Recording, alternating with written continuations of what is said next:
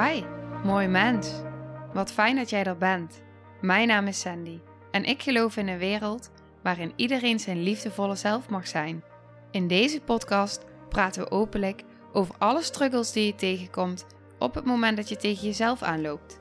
Vanuit mijn kennis en ervaring deel ik levenslessen en geef ik je inspiratie hoe jij vanuit pijn en angst weer voor liefde en vertrouwen kunt kiezen, zodat jij, dwars door het donker, de weg terug kunt vinden naar het licht in jezelf. Welkom bij de Liefdevolle Strijder Podcast.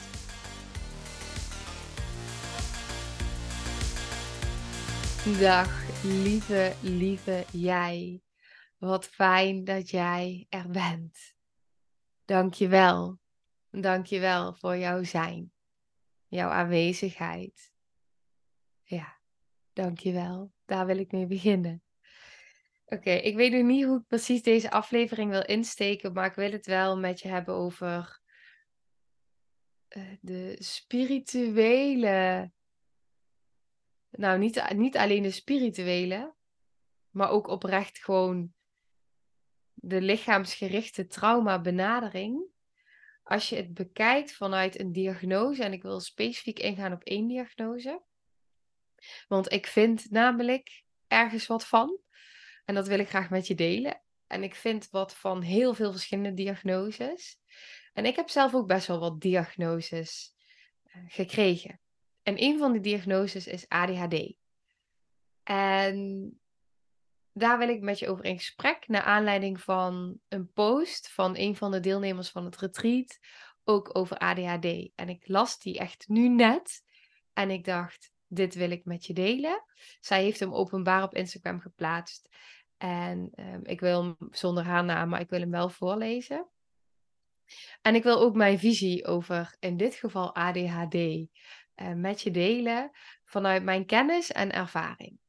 Nou, ik kreeg de diagnose ADHD eh, begin 20. Ongeveer. En ik had best wel veel symptomen op dat moment. En ik herkende me er ook heel erg in. Dus ik was één grote chaos. Hyper alert. Ik had totaal geen overzicht. Ik voelde me overweldigd. Ik had allemaal briefjes nodig om dingen te kunnen onthouden, om dingen te kunnen kaderen in mijn hoofd. Want anders werd ik gewoon, dan werd het gewoon te veel. Dus als ik een werkdag had, kwam ik binnen en dan begon ik met een briefje en dan schreef ik alles op wat ik moest doen, stap voor stap. En ik wist het gewoon, maar omdat ik het niet kon overzien, moest ik het opschrijven. Want anders dan werd ik al overweldigd bij binnenkomst, zeg maar. Dus dan schreef ik alles op en dan kraste ik de hele tijd door als ik iets had gedaan. Ehm, zo deed ik het thuis ook. Dus wat ik op een dag moest doen. Ik moet boodschappen doen, ik moet koken, alles schreef ik op. Omdat ik het anders niet kon overzien. En dan was ik al overweldigd voordat ik überhaupt één stap had gezet. Ehm, dus ik had geen overzicht. Ik had heel snel paniek. Echt chaos en paniek. Um, ik kon mezelf niet reguleren. En ik schoot alle kanten op. Ja, dat is een beetje wat er nu naar boven komt. Wat ik heel erg ervaren. En nog zoveel meer. En vooral dat ik mijn emoties niet kon controleren in die tijd. Dus ik werd echt overvallen door mijn emoties overvallen door woede, overvallen door verdriet, overvallen door eenzaamheid. Echt overvallen, zeg maar. Nu zag ik een heel mooi berichtje en ik wil met je delen. Ze heeft het in drie delen, maar ik ga de laatste twee delen met je delen. De zoektocht continu. Dat de kans aanwezig is dat ik ADHD heb, was inmiddels bezonken. Een diagnose hoefde ik niet, want ik wilde geen medicatie gebruiken de wereld, dat de wereld zo ingewikkeld is tegenwoordig, betekent niet dat wie ik ben moet gaan verstoppen onder heftige medicatie. Zo struggelde ik nog wat jaren verder. Ik vind het mega kwetsbaar om te delen, want voor iemand die dit zelf niet ervaart, moet ik wel extreem incompetent overkomen als ik deel dat saaie taken zoals de was, opruimen en administratie een giga-opgave zijn voor mij. Nou, daar herkende ik me dus ook echt ongelooflijk in in die tijd.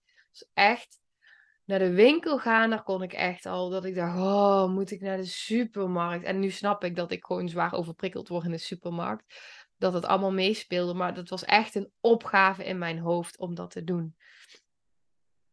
Terwijl ik dan wel weer in twee weken anderhalf uur aan ingewikkelde muziek in mijn hoofd stamp voor een optreden. Nou ja, dat herken ik ook weer zo feilloos. Want ik kon gewoon echt studeren voor mijn opleiding. Dan kon ik echt gewoon, wel met medicatie overigens hoor, maar dan kon ik echt uren achter elkaar gewoon typen, typen, typen, lezen. Omdat ik het zo interessant vond. Dus het is echt, ja, precies dit. ADHD komt met vele talenten. Mensen met ADHD blinken vaak uit, zeker wanneer ze hun draai hebben gevonden met zichzelf. En in hun leven hoeft het geen last te zijn. Maar ik verloor steeds meer het overzicht. En omdat de berg maar hoger leek te worden, vond ik het steeds moeilijker om in actie te komen. Alleen wonen in een groot huis helpt niet mee zoveel categorieën in mijn hoofd om mee bezig te zijn. Dat samen met perfectionisme en faalangst, de wil om het allemaal heel goed te doen, wat keer op keer niet lukt, maakte dat ik medicatie ging overwegen. En toen gingen we naar Spanje. Sandy organiseerde daar een retreat waar ik yoga mocht geven. Wat heeft dat zo moeten zijn? Eh, in de volgende aflevering van mijn ADHD-zoektocht meer over het retreat, de spirituele versie op ADHD, trauma, dissociatie en medicatie. Nou, komt dus nog een part, nog een deel. Uh, nou, wie weet ga ik daar nog wel iets over opnemen. Dus als je dit interessant vindt, wat ik nu allemaal met je ga delen, stuur me vooral een berichtje. Dan kan ik dat meenemen. Oké, de volgende plaatsen dus echt net. Dus ik voelde gewoon, ik ga nu deze opname aanzetten en dit meenemen. Een spirituele visie op ADHD is dat het een beschermtechniek van je brein is, bij generationeel staat tussen haakjes, bij trauma. Als iets vervelend voelt, check je uit. Ben je afgeleid? Dissociatie. En het hele van dat trauma ontstaat door je trauma's te herbeleven in een veilige setting, terwijl je je echt veilig voelt en niet dissocieert. Dus in het hier en nu bent, zeg ik er nu even bij. Als je niet veilig voelt en je herbeleeft de momenten weer, dus wat ik ook heel vaak zeg, je gaat terug naar toen en daar, dan hertraumatiseer je juist, is Sandy's liefdevolle visie. En dat is wat vaak misgaat in therapie of bij dingen zoals een ayahuasca. Zonder daar, want ik zie daar heel veel mooie dingen in. Hè? Het is voor iedereen anders, maar dit is het wel. Dit is ook echt waar ik achter sta. Op het moment dat jij eruit checkt, dat je in een gedissocieerd deel schiet, of dat je de hele tijd ehm, in het, het, verleden schiet en het hier en nu verliest, ehm, en je voelt je niet veilig in de groep, dan is dat absoluut hertraumatiserend. Dat is ook echt mijn ervaring. En ehm, niet alleen de mijne van wat ik van zoveel mensen heb gezien en gehoord. Dus ben heel erg bewust waar je heen gaat. Of dat een groep voor jou is, ja of nee. Uh, of liever individueel. Welke therapievorm? Um, ja, wordt het ego snel bezeild? Uh, bezeild is het een woord? Omzeild? Of wordt er juist heel erg vanuit liefde en zachtheid dat je je veilig voelt in het hier en nu, verbinding met alles wat is uh, en dat iemand ook ziet wanneer je dissocieert. Het is heel belangrijk dat iemand doorheeft wanneer jij dissocieert. Want wat als iemand niet eens doorheeft dat jij dissocieert? Wat dan? Ja, dan? Dan ben je eigenlijk helemaal niet hier, niet in verbinding. Waar ga je dan eigenlijk doorheen op dat moment waar je nog niet mee in verbinding bent? Oké, ga je verder met het berichtje keihard weer de oude pijn bovenhalen die je eigenlijk nog niet helemaal kunt. En dan staat er tussen haakjes ver, dus verdragen, nog niet kunt dragen. In Spanje, in de warmte en veiligheid van de groep, raakten we dingen uit ons verleden aan. En werd ik me giga bewust, lees geconfronteerd met hoe vaak ik dissocieer, hoe vaak ik uitcheck. ADHD, vraagteken, of toch echt trauma. Trauma klinkt vet heftig meteen, maar eigenlijk is het niets meer dan ervaringen die impact op je hebben gehad. Dat kunnen ook kleinere dingen zijn. Ja, en ik denk dat ze daarmee dus ook bedoelt dat op het moment dat we dus hebben over trauma, dat is ook wat ik vaak zeg. We denken heel vaak aan een ongeluk, een misbruik, uh, mishandeling, dat soort dingen. Maar het zit ook in de, nou, tussen haakjes, want het zijn echt absoluut niet de kleine dingen, is mijn visie. Um, maar we zien het als de kleine dingen. De momenten dat je je niet gezien voelt, dat je niet gehoord wordt, niet serieus genomen. Als dat heel vaak gebeurt, is die impact way, way, way groter dan een ongeluk of um, nou ja, op latere leeftijd een shocktrauma. Prachtige ervaringen heb ik daar gehad. Met opstellingen, ceremonies, dingen die, als ik ze zo uit zou leggen, heel vreemd klinken. Maar die je er moet ervaren om ze echt te begrijpen. Dus als je ooit de kans hebt om een de zaakjes familie opstelling te doen, ga ervoor. Het is zo bizar om te ervaren. Ik geloof zeker dat wanneer ik me verder focus op het hele van trauma, de ADHD-symptomen die ik ervaar minder zullen worden en meer leefbaar. Nou ja, daar ben ik echt een wandelend voorbeeld van. Maar daar is ruimte voor nodig, financieel en in mijn hoofd en in mijn leven. Die is er nu niet. Dus zo kwam ik terug uit Spanje. Helder wat ik te doen heb, maar wel weer thuis en in mijn hoofd nog chaos. Ik heb echt stappen gezet daarin door naar Spanje. Daarover komt later meer. Nou ja, dus daar komt nog een part 4. Ehm, maar waar, wat ik nu belangrijk vond, is toen ik dit las. En ik weet dat zoveel mensen, zoveel mensen herkennen zich in dit soort diagnoses, hè, om even bij ADHD te blijven, in ADHD. En wat er vaak gebeurt. En ehm, wat er vaak gebeurt is, je weet het niet. Dus op het moment dat je ADHD hebt en je zit inderdaad in een situatie waarin je weinig ruimte hebt om op dat moment echt op zo'n manier zoals ik werk met jezelf aan de gang te gaan, dan kom je al heel gauw uit als het financieel, um, nou ja, sowieso met, met alles wat er al is in je hoofd en in je leven, uh, misschien kinderen, werk, noem het maar op, uh, dan kom je al heel gauw uit bij de reguliere weg. Er is geen goed of fout. Uh, wat ik heb ervaren is dat de reguliere weg, die gaan um, soort van, oké, nou we hebben deze diagnoses, dus we denken dat deze medicatie voor jou werkt.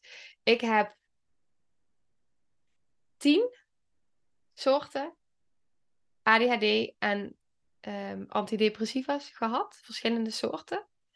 En mijn lichaam reageerde zo heftig op zoveel verschillende middelen. Het was echt een hele heftige weg. Nu achteraf um, heb ik aan sommige medicatie wel wat gehad. Degene waar ik op het laatst goed op ging, om zo maar even te zeggen. Dus heeft mij toen geholpen. Um, maar ik zat vast aan medicatie. En het onderliggende, daar werd niks aan gedaan. Want ik had medicatie, die onderdrukte alles, uh, mijn symptomen. Alleen ik voelde me afhankelijk van die medicatie en ik dacht ik ga nooit meer stoppen. Want nu heb ik eindelijk na al die keren de diepte ingaan en de ellende en al die rebounds en al die heftigheid, heb ik eindelijk iets wat werkt voor mij. En nu blijf ik hierbij. Dus ik, voel, ik werd gehackt aan die medicatie en ik werd super bang. Als ik weer stop, eh, wat gebeurt er dan? En kan ik daar dan wel mee omgaan? En uiteindelijk moest ik stoppen omdat ik de behandeling ging doen in Amerika. Voor mijn hersenletsel en mijn brein moest, uh, nou, die, daar mocht geen medicatie uh, beïnvloeden, zeg maar. Dus ik moest met alles stoppen. En ik ben nooit meer begonnen. Want ik ben mijn brein gaan herstellen en daarna ben ik het traumawerk gaan doen. En door al het traumawerk wat ik ben gaan doen, zijn mijn symptomen gaan helen. Ehm, en mijn leven anders indelen. Dat is ook een hele belangrijke, wat ik ook in de vorige aflevering deelde. Het is, weet je, het is zo, ook dit is weer holistisch. Er is niet één weg. Mijn weg is niet jouw weg. Iedereen heeft een eigen weg en er is geen goed of fout. Als medicatie helpt in een bepaald punt in je leven, dan raad ik dat altijd aan bij mensen. Omdat het even op dat moment kan helpen om te stabiliseren. En dan op het moment dat je voelt van oké, wacht, er is weer wat, wat gestabiliseerd, dan kan ik verder gaan kijken. En dan kan ik gaan kijken van hey, zijn er nog meer mogelijkheden? Kan ik ook gaan stabiliseren door te gaan reguleren? Door hulpbronnen in mezelf te integreren door, uh, nou ja, daar zit zeg maar ook, uh, dat zijn ook alle stappen die doorgaat in het traject. Um, dus op het moment dat je begint met um, het reguleren, want dat is de basis, weer kunnen reguleren, dan op een gegeven moment heb je die andere dingen niet meer nodig. Dan heb je medicatie niet meer nodig, dan heb je geen verdovende middelen meer nodig. Alles valt als vanzelf van je af. Het is echt zo. Het valt als vanzelf van je af. En vanuit daar, op het moment dat er basis is van binnen, er is regulatie, er is genoeg veiligheid van binnen, dan kun je uh, steeds dieper werk gaan doen. Steeds dieper. Maar dat is een, een weg die je lichaam gaat afleggen. En het is zo belangrijk dat je daarin de weg volgt, iedere keer weer jezelf de vraag stelt: wat is nu hetgene wat voor mij het beste werkt? En er zal altijd iets in jou zijn wat het er niet mee eens is. Er zal altijd iets van binnen zijn waarbij je denkt van, nou, nou, dat weet ik niet. Maar soms kan het even helpend zijn voor nu. En op het moment dat je in een situatie zit waarin het financieel een uitdaging is, je leven super veel van je vraagt, ehm, dan is er soms in het begin maar één optie. En dat is de reguliere weg. Ehm, en die bieden nu eenmaal medicatie.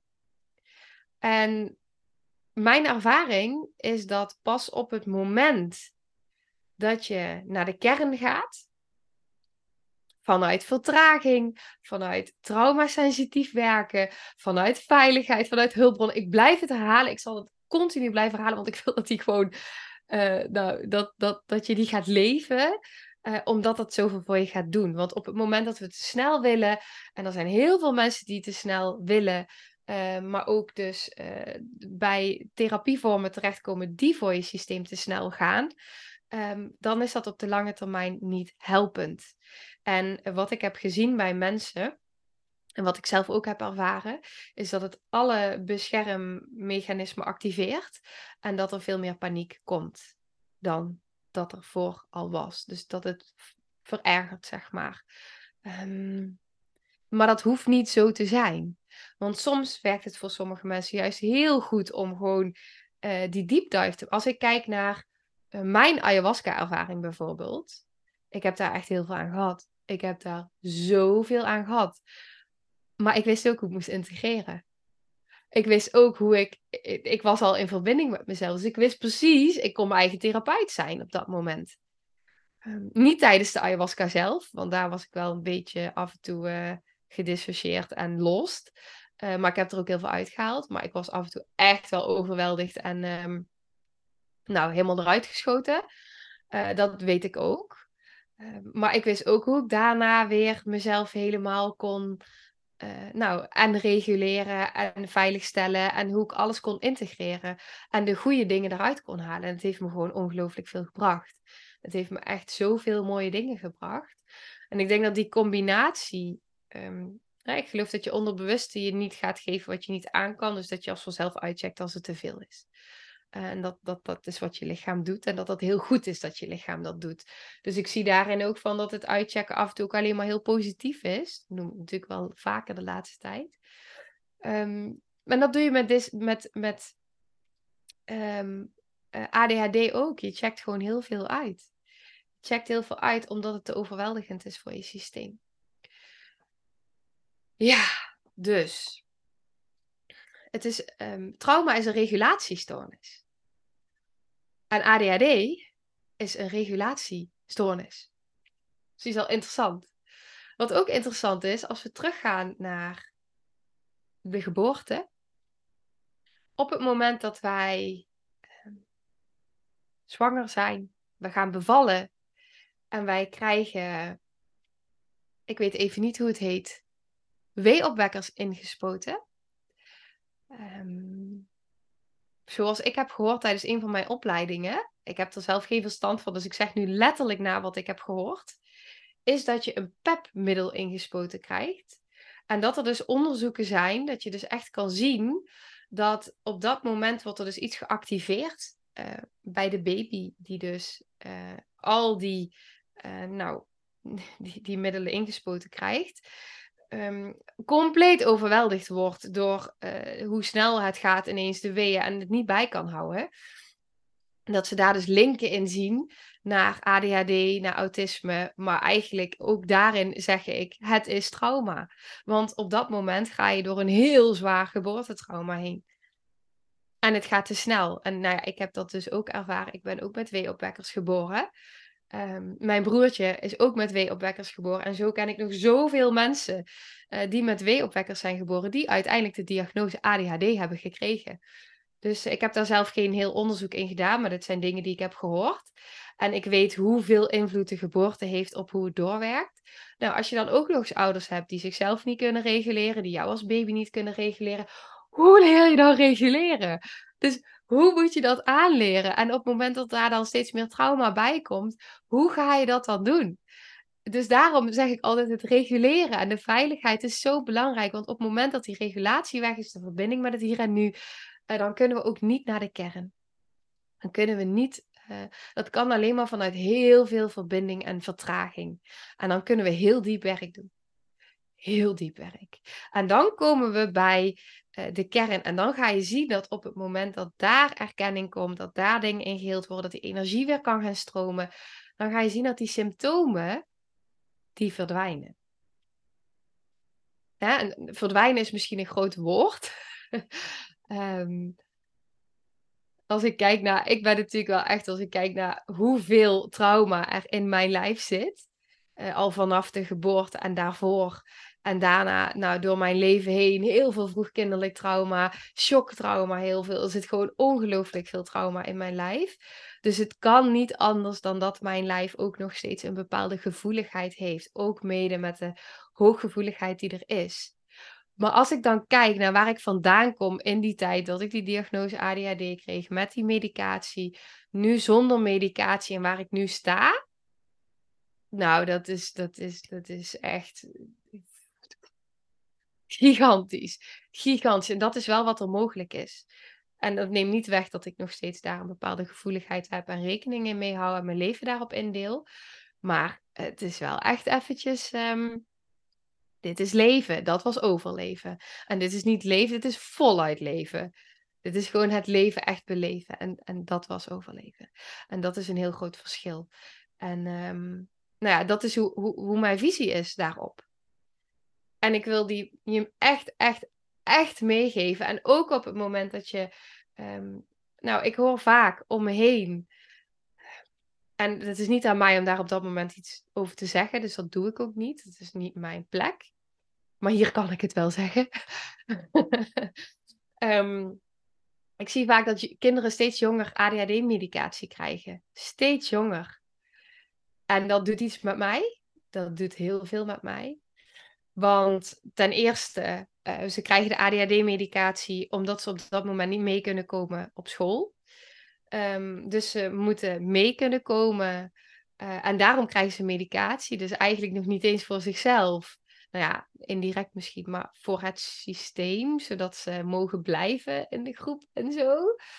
Um, terwijl ik denk, maar wat kunnen die kinderen ons leren en kunnen we niet meebewegen met de behoeften van de kinderen. Maar dan krijg je weer financieel en dan krijg je weer alle protocollen en richtlijnen en systemen. En dus dat gaat niet. Is iedereen weer helemaal vast in hoe het systeem gebouwd is.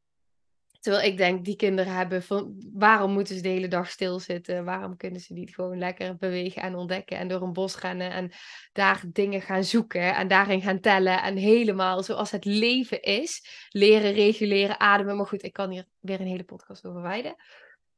Terwijl, en tegelijkertijd denk ik ook, ehm, maar dan is het ook weer die symptoomonderdrukking. En ook daar krijgen ze weer een rebound van. En ik krijg wel eens horen dat mensen dan tegen me zeggen dat ze dan adviseren om hun kinderen achter een scherm te zetten.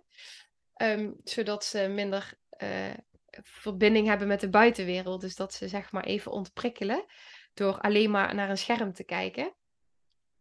En dat doet ook iets met mij, omdat ik dan denk: oké, maar je, um, eigenlijk gaan ze daar al een soort van afsluiten. Um, in plaats van dat ze gewoon in de natuur uh, worden gezet, in een bos. Uh, achter een scherm. En ik weet als geen ander hoe overprikkelend een scherm is. Dat is ongelooflijk overprikkelend voor je brein, voor je ogen, voor je lichaam. Want dat heb ik zelf in de diepte mogen ervaren. Dus die vind ik ook interessant. Um, en ook daarin pakken we dus niet de kern. Want wat nou als zo'n kindje van een jaar of vier, vijf gewoon nog steeds enorm veel last heeft van zijn geboortetrauma. Geen idee weet hoe hij zich moet reguleren. En dat er naar dat geboortetrauma gekeken kan worden. Uh, je hebt daar echt fantastisch craniosacraaltherapie, helemaal gericht op kinderen. Um, om gewoon daarin stukken te helen, zodat ze zich kunnen gaan reguleren en zodat ze helemaal. Ah, het is zo'n. Het kan zo anders.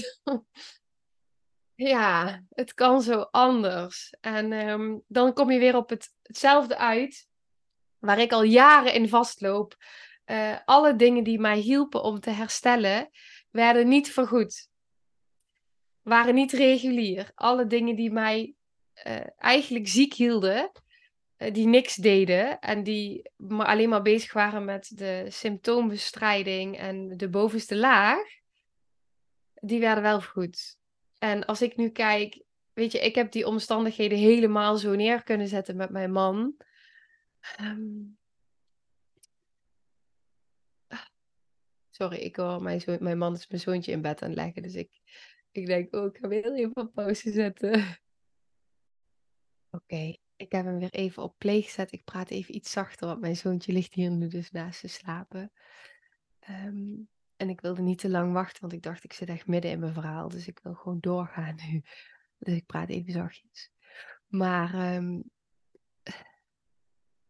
ik heb het zo kunnen uh, creëren eigenlijk. Uh, door bepaalde keuzes te maken in mijn leven. Uh, huis te verkopen, nou allemaal dat soort wegen. Om die weg naar herstel te kunnen bewandelen. Maar ik realiseer me ook dat heel veel mensen Ehm, en misschien jij ook wel als je dit luistert, uh, dat die, helemaal niet die opties hebben. Op het moment dat je kind leerplichtig is en je zit in het systeem, uh, dan zijn er al weinig opties, waarschijnlijk. En als je dan een andere school wil, dan kost dat ook weer heel veel geld. Dat is de vraag of je dat geld hebt. Dus die snap ik ook heel goed. Um, maar dat neemt niet weg. Uh, en dat gaat ook over je gezondheid, natuurlijk je herstel. Dat, nou ja, wat ik al zei, dat de dingen die mij echt hielpen herstellen, gewoon, ja, het heeft mij zoveel geld gekost. Ik ga het echt een keer uittellen. Um, maar ik zit echt wel tussen een halve en een hele ton. Um, daarin, wat ik daarin echt heb. Uh, en niet alleen in mijn herstel, maar ook natuurlijk in de opleidingen die ik ben gaan doen. En uh, ja, en dan heb ik nog niet eens het geld meegerekend wat ik eigenlijk allemaal ben verloren doordat ik mijn baan verloor en uh, allemaal dat. Um, dus dat speelt natuurlijk allemaal mee. We hebben natuurlijk niet voor niks uh, jaren in een unit gewoond en wonen nu nog steeds niet in een koophuis. Um, en ook niet in een huurhuis overigens. Maar um, ja, nou ja, dat. Dus ja, dat. Uh, soms komen er wegen die je aan kan grijpen.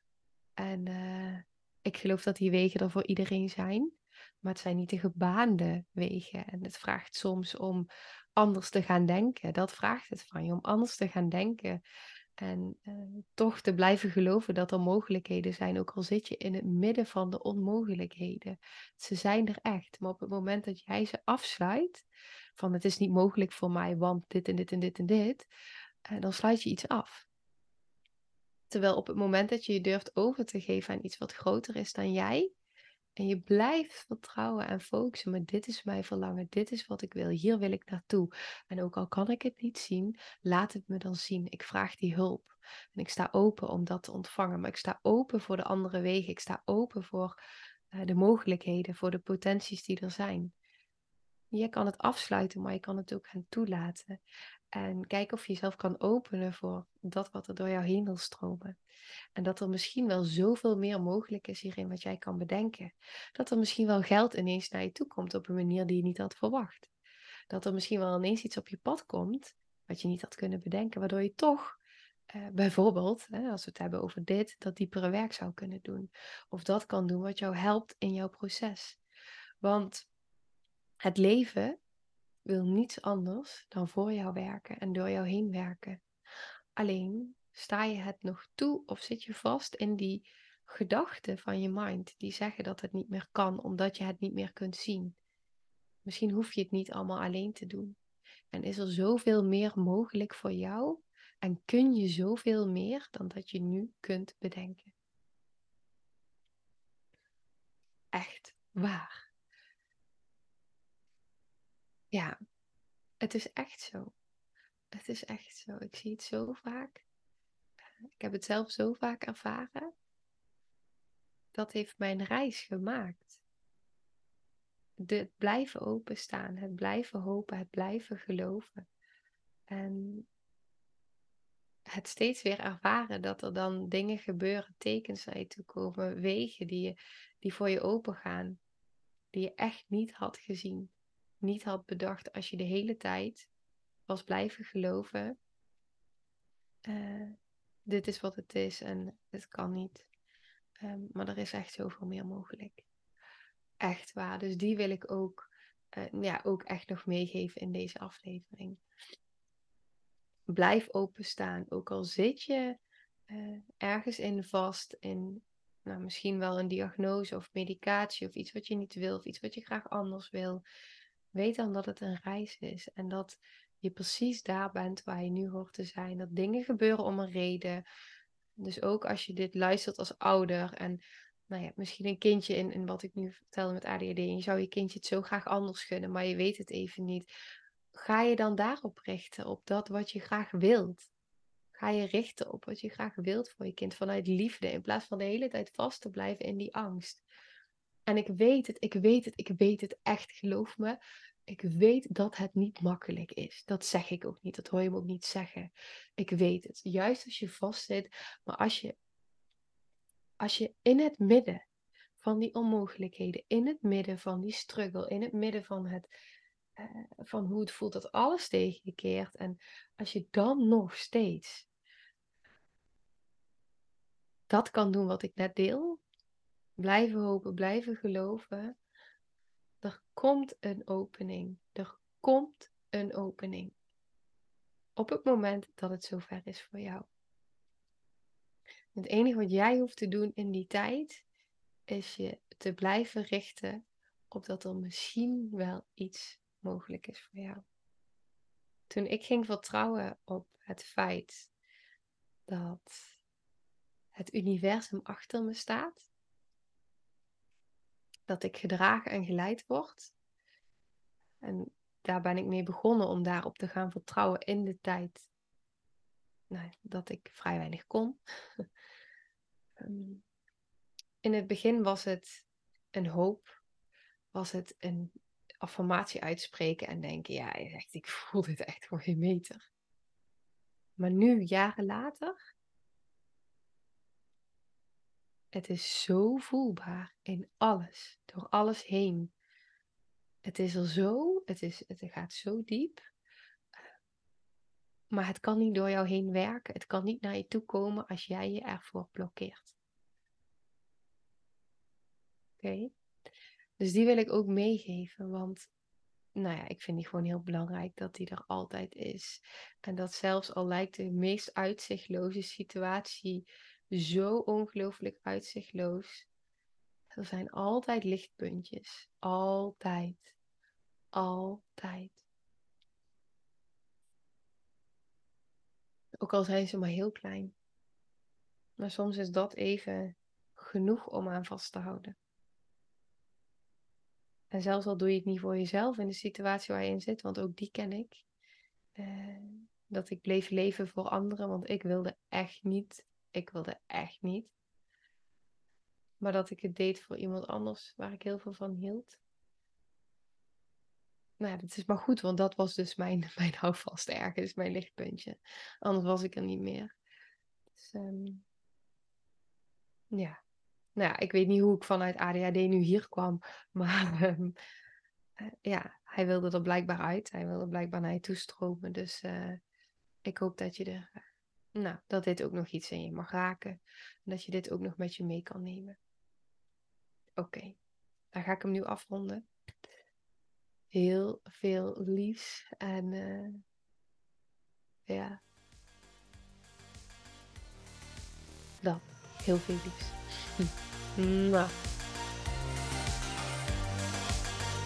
Nou, lieve mensen, ontzettend bedankt voor het luisteren. Ik ben heel benieuwd wat je van de aflevering vond en welk inzicht je eruit hebt gehaald.